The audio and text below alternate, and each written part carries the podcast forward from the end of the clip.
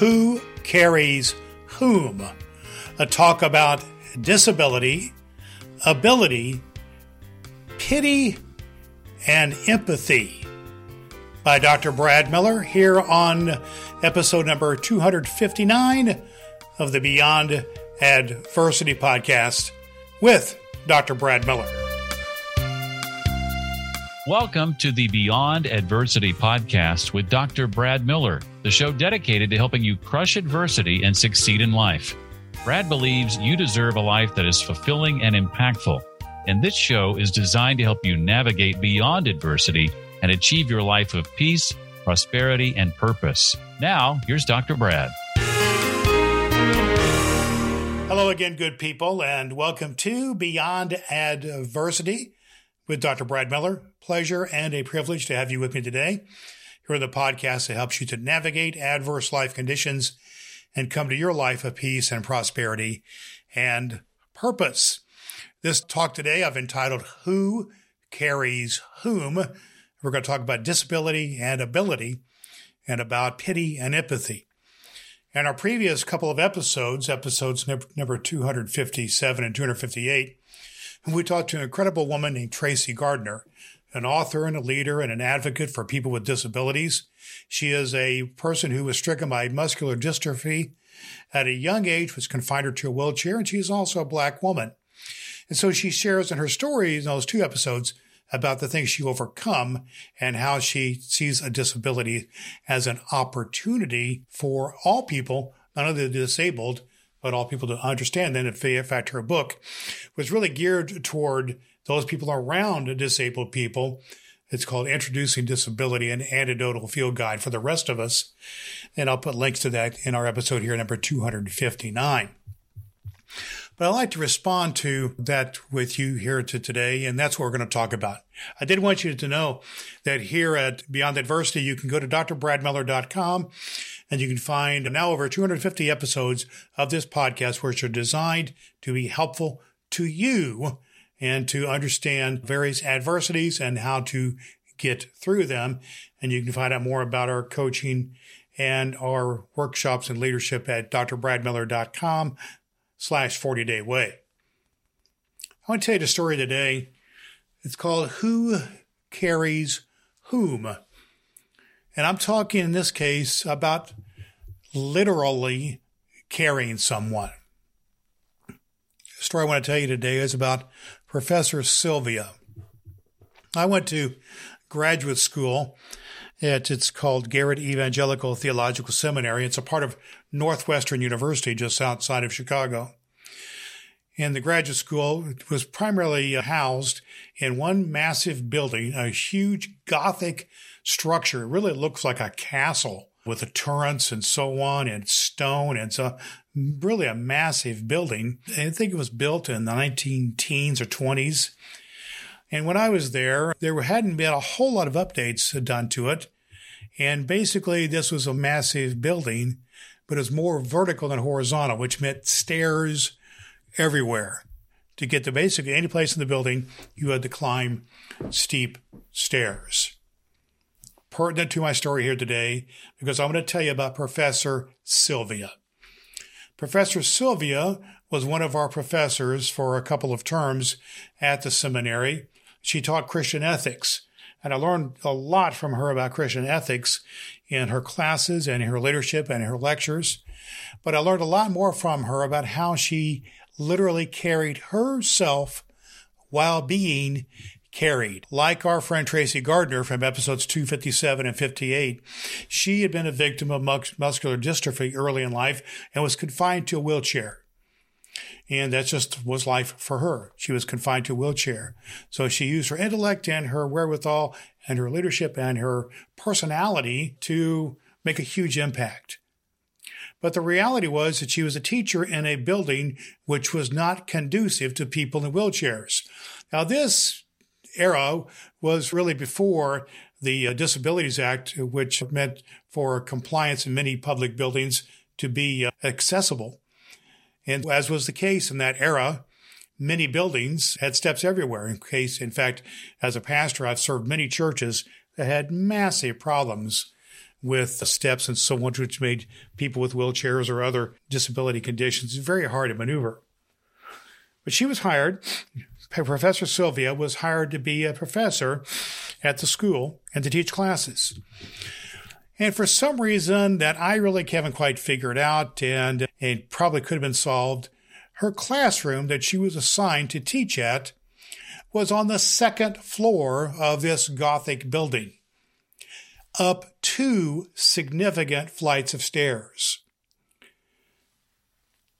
Makes no sense to me. It seems like something could have been done about that, especially in retrospect in dealing with other situations like this. But that was the case. Now, I never saw Professor Sylvia complain about it. In fact, the idea was to find a solution to this issue. How do you, because there was no elevators, nothing like that. No ramps, no elevators, no, nothing along that line in this old Gothic building to get Professor Sylvia in her wheelchair from the ground floor to the second floor, except for people like me. By people like me, I mean there was about eight of us men, all men in this case, who volunteered to literally carry Professor Sylvia before class up to the classroom on the second floor and after class to, to carry her down. And let me tell you, it was a bit of an ordeal to do this because it took, in order to carry, to literally carry Professor Sylvia up the steps in her wheelchair was quite a task. It took every bit of two and usually three guys to do this because you had to be on either side of the wheelchair and balance things in such a way up to t- carry her up steep steps in order to get her up the first flight of steps and the next flight of steps. And usually we all had to take a breath on the landing between the two flights of steps before we could make it all the way. And this was the case every day. Somebody, two or three men, had to carry Professor Sylvia up the steps and down the steps to teach her class. Now, here's the thing. I may have been one of the people who complained about how my muscles hurt a little bit, and other guys did too, perhaps, but not really that much, to be honest with you. We enjoyed it and look forward to it because of Professor Sylvia. She always had a smile on her face. She was all incredibly good natured. She was always thankful. She always also had great confidence. And she was also always cooperative with the process. Now, very easily, this could have been a humiliating experience for her. I think probably in many ways should have been a humiliating experience for her. It's pretty ridiculous to even think about now. Because I know in recent years, an elevator was installed in that, in the years following this incident, this period, an elevator was installed and this particular problem is no longer a problem in that building. But during that era, that year that I was there, this was the case. And so her attitude was always one of being helpful and personable, thankful, and having great confidence. Never, ever did I get the sense that she was depressed or down or humiliated or not really in charge of the situation she was engaged in a part of the process. And she her goal was to get it to get successfully to her classroom and teach her class. And to then get back in under the, afterwards to get on with her uh, on with her day. I've always remembered that how to handle disabling situations with humility but not with pity. Because i just thought about really in some ways who carried whom here yeah, physically, myself and some other men carried her to the classroom and back. But in many ways, she buoyed myself and the other men who, you know, were trying to be helpful, but didn't really know how to handle this situation. And she helped us because nobody wanted to hurt her and things like that. We were careful what to do. And she carried us and she supported us. And here's what we learned about her. We learned that not only was she a brilliant professor, and taught us and led us by her academic prowess, but by her example. She helped us understand what dignity and what being enabled is all about. Even if you are disabled, in other areas of life. That's what I'd like for you to get a handle on in your own life. What is enabling? What is disabling? What is pity and what is empowerment or what is empathy? That's what I want to talk to you about here just a minute here. See, this, I can't help but think about the story from the Bible. I'm a pastor and I like to tell a spiritual story once in a while about how on many occasions Jesus was a part of healing people who were disabled. They were blind or they had leprosy or they were lame. And many times Jesus would come to them, uh, or Jesus would encounter these folks and he would say, okay, your faith has made you well. In Matthew 9, there was a paralyzed man and he was lying on a mat and Jesus saw him and the man came to uh, said, came to him or said to him, Please heal me. And Jesus said to him, Your faith has made you well. Your sins are forgiven. And then he said, Take up your mat and go home. He was saying to the man, Be faithful and be engaged and get on with your life. Take up your mat and go home. And there's the other story that I love about another paralyzed man about how in Luke 5, and there was this paralyzed man and people, his buddies, put him on another mat and they couldn't get to Jesus because he was in a house teaching. And what did they do? They went up on the roof and they tore a hole in the roof and they dropped him down to Jesus because they could find no other way to do it. These men carrying the lame, their lame friend up on the roof to drop down to Jesus reminded me just a little bit about me and the other men at the seminary who carried Dr. Sylvia. They found a way and they lowered their mat through the roof, through the tiles of the roof, into in the front of Jesus. And Jesus said, Your sins are forgiven. And he was made whole. Physically, the people around Jesus in those situations where healing took place were also impacted too by what they saw, by the forgiveness of sins and by faith. This has to do with the inner life, everybody. This has to do with personal faith. This has to do with emotions. This has to do with perseverance. This has to do with dignity. This has to do with people working together for something greater and not being dissolved in pity, not being dissolved in disability, but finding a way. We learned from Tracee Garner about how she saw disability as opportunity.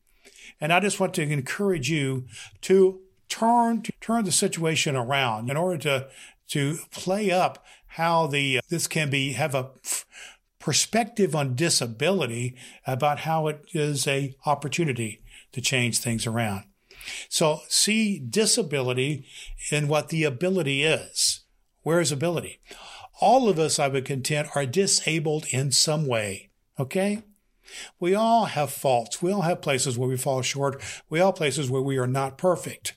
And sometimes people can come into our life to help us and to be a part of a healing process. Many, sometimes those folks can even be people who may have something that others may pity. There are people who pity Tracee Gardner, she's told me, because of her position. But she says, don't pity me, because that is a situation. Pity is more often not a situation where you feel sorry for someone in the sense of I'm greater than they are. They're in a position that nothing can be done. That's what pity is all about. To say that this is just a pitiful situation is dismissive.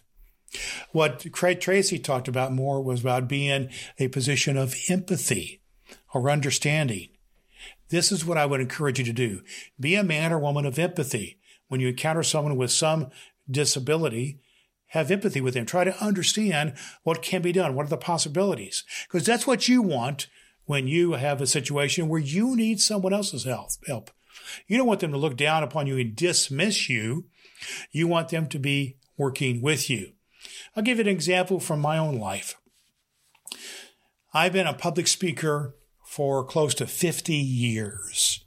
I'm 60, 64 years old, in most of my life, I've been a pastor of a church, a public speaker, a radio personality, and now a podcaster. When in my early years growing up, I had a terrible stuttering problem. I was incredibly self conscious about my speech. Even now, if I let myself go there mentally, I can still mess up my S's and my R's and have a really hard time pronouncing some words. But I was in younger elementary school. This was a problem. I didn't want to talk because I was a stutterer. And it became very self conscious for me. But fortunately, my parents sent me to speech therapist. And as a part of the schools I went to and working with speech therapists on a very regular basis for several years, I gained more confidence and they spoke into my life in such a way that the transformation took place. And now, for the most part, stuttering is not an issue. Can be once in a while. Got to say it. Got to say it. And fortunately, in podcasting, we can I can sometimes edit those things out, but they still happen sometimes. What I want to talk to you here today, what I'm saying here, there are ways to empower others through relationships. You can do that. You can change the system. So let's talk about a few things that you can do in empowering others, not being pitiful. Treat all people with dignity because you want to be treated with dignity, whatever the situation is. If they're in a wheelchair or something like this and you're not, still treat people with dignity because you have your own disabilities. Look people in the eye. If someone is in a situation where they have some disabling feature, look at them in the eye. Engage with them as people, not as the disability not as the wheelchair in the case of Tracee and Professor Sylvia, but look them in the eye. Now, many times that will lead to a discussion, a real discussion about what the disabling condition is, physically or otherwise, and that's okay, but let that flow naturally, but engage people first as a person. Don't work from the pity part of things, which is dismissive of, as we've talked about, but work from empathy. Let empathy be your start. That's humble understanding. How can we work together with this? And look for ways to empower, not to disempower. Empower means what can we do to work together to get things done? In the case of Miss Sil- of Professor Sylvia, we worked together to get the task done because the most important thing was to get Miss Sylvia to the classroom to teach the classes in Christian ethics. That's what had to be done. What else has to be done as well? We all have to work to help change the system to be better for all of us. When it is not right, when there is things that need to be justified, when we need justice.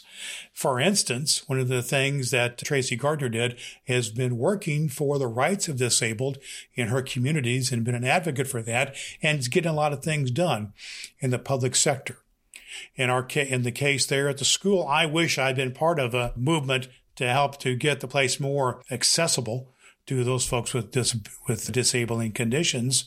It happened years later with an elevator, but I wish I'd been part of that. There was really no excuse as I think about it, thinking back on the situation to have to carry her up the stairs.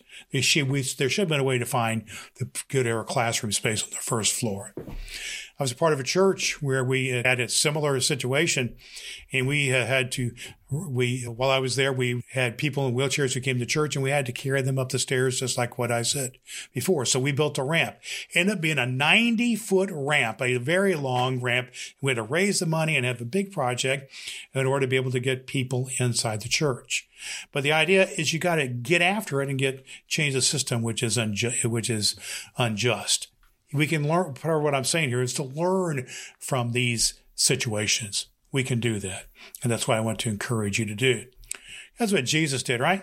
He helped these lame people who were made whole. And what do you say? Get up and walk and pick up your mat, pick up your belongings and get after it. Don't be but yourself. Whom care, who carries whom? Let's understand that we all need to be carried at some times. We all do. I know I do. Very easily, you can be that person who needs help.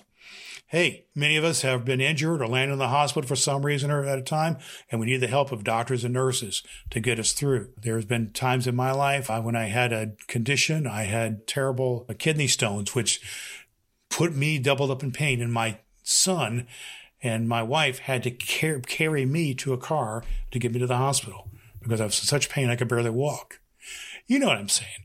There's times when you're disabled, you need people to carry you, not only physically, but emotionally, spiritually, and in relationship. That's a big part of what I'm talking about here today is relationship. We're all disabled at times sometimes, and we are enabled. Let's be part of a team that works for everybody to be enabled as much as possible. Let's work from a process where pity is not the order of the day, but empathy and understanding is the order of the day and see opportunity. I learned a lot from Professor Sylvia. I learned a lot from the stories about Jesus. I learned a lot about Tracee Garner, and I've learned a lot about myself the last uh, through these last couple of episodes. And I hope that you have learned a lot as well, that you can overcome the adversity of disability in your life if you allow others to come into your life and we move forward in faith and move forward through that wilderness of the situation that we're in. And you can find your promised life of peace and prosperity and purpose. I know that you can, and I'm here to help. My name is Dr. Brad Miller. You can find me at drbradmiller.com. That's where you're going to find over 250 episodes of this podcast, which is designed to help you because we love you. And drbradmiller.com slash 40 day way, you can find a little bit more about our process called the ACTS process, the ACTS process to help you to do just that. ACTS, A is to take action. The C is to connect with a higher spiritual power. The T is to think with discipline. What's your process? And the S is to serve others with love. And that's what I'm doing right here, friends, serving you with love, our Beyond Adversity audience. Hope you join us next time and every time when we have an episode that will help you to navigate adversity in your life and to come to your life of peace and prosperity and purpose. So until next time, friends, this is Dr. Brad Miller encouraging you to always do all the good that you can. Thank you for listening to the Beyond Adversity podcast with Dr. Brad Miller. You can find a complete archive of all episodes at drbradmiller.com. That's drbradmiller.com. Or subscribe for free through Apple Podcasts and never miss an episode. Each week, we bring you a message to crush adversity and live your life of peace, prosperity, and purpose.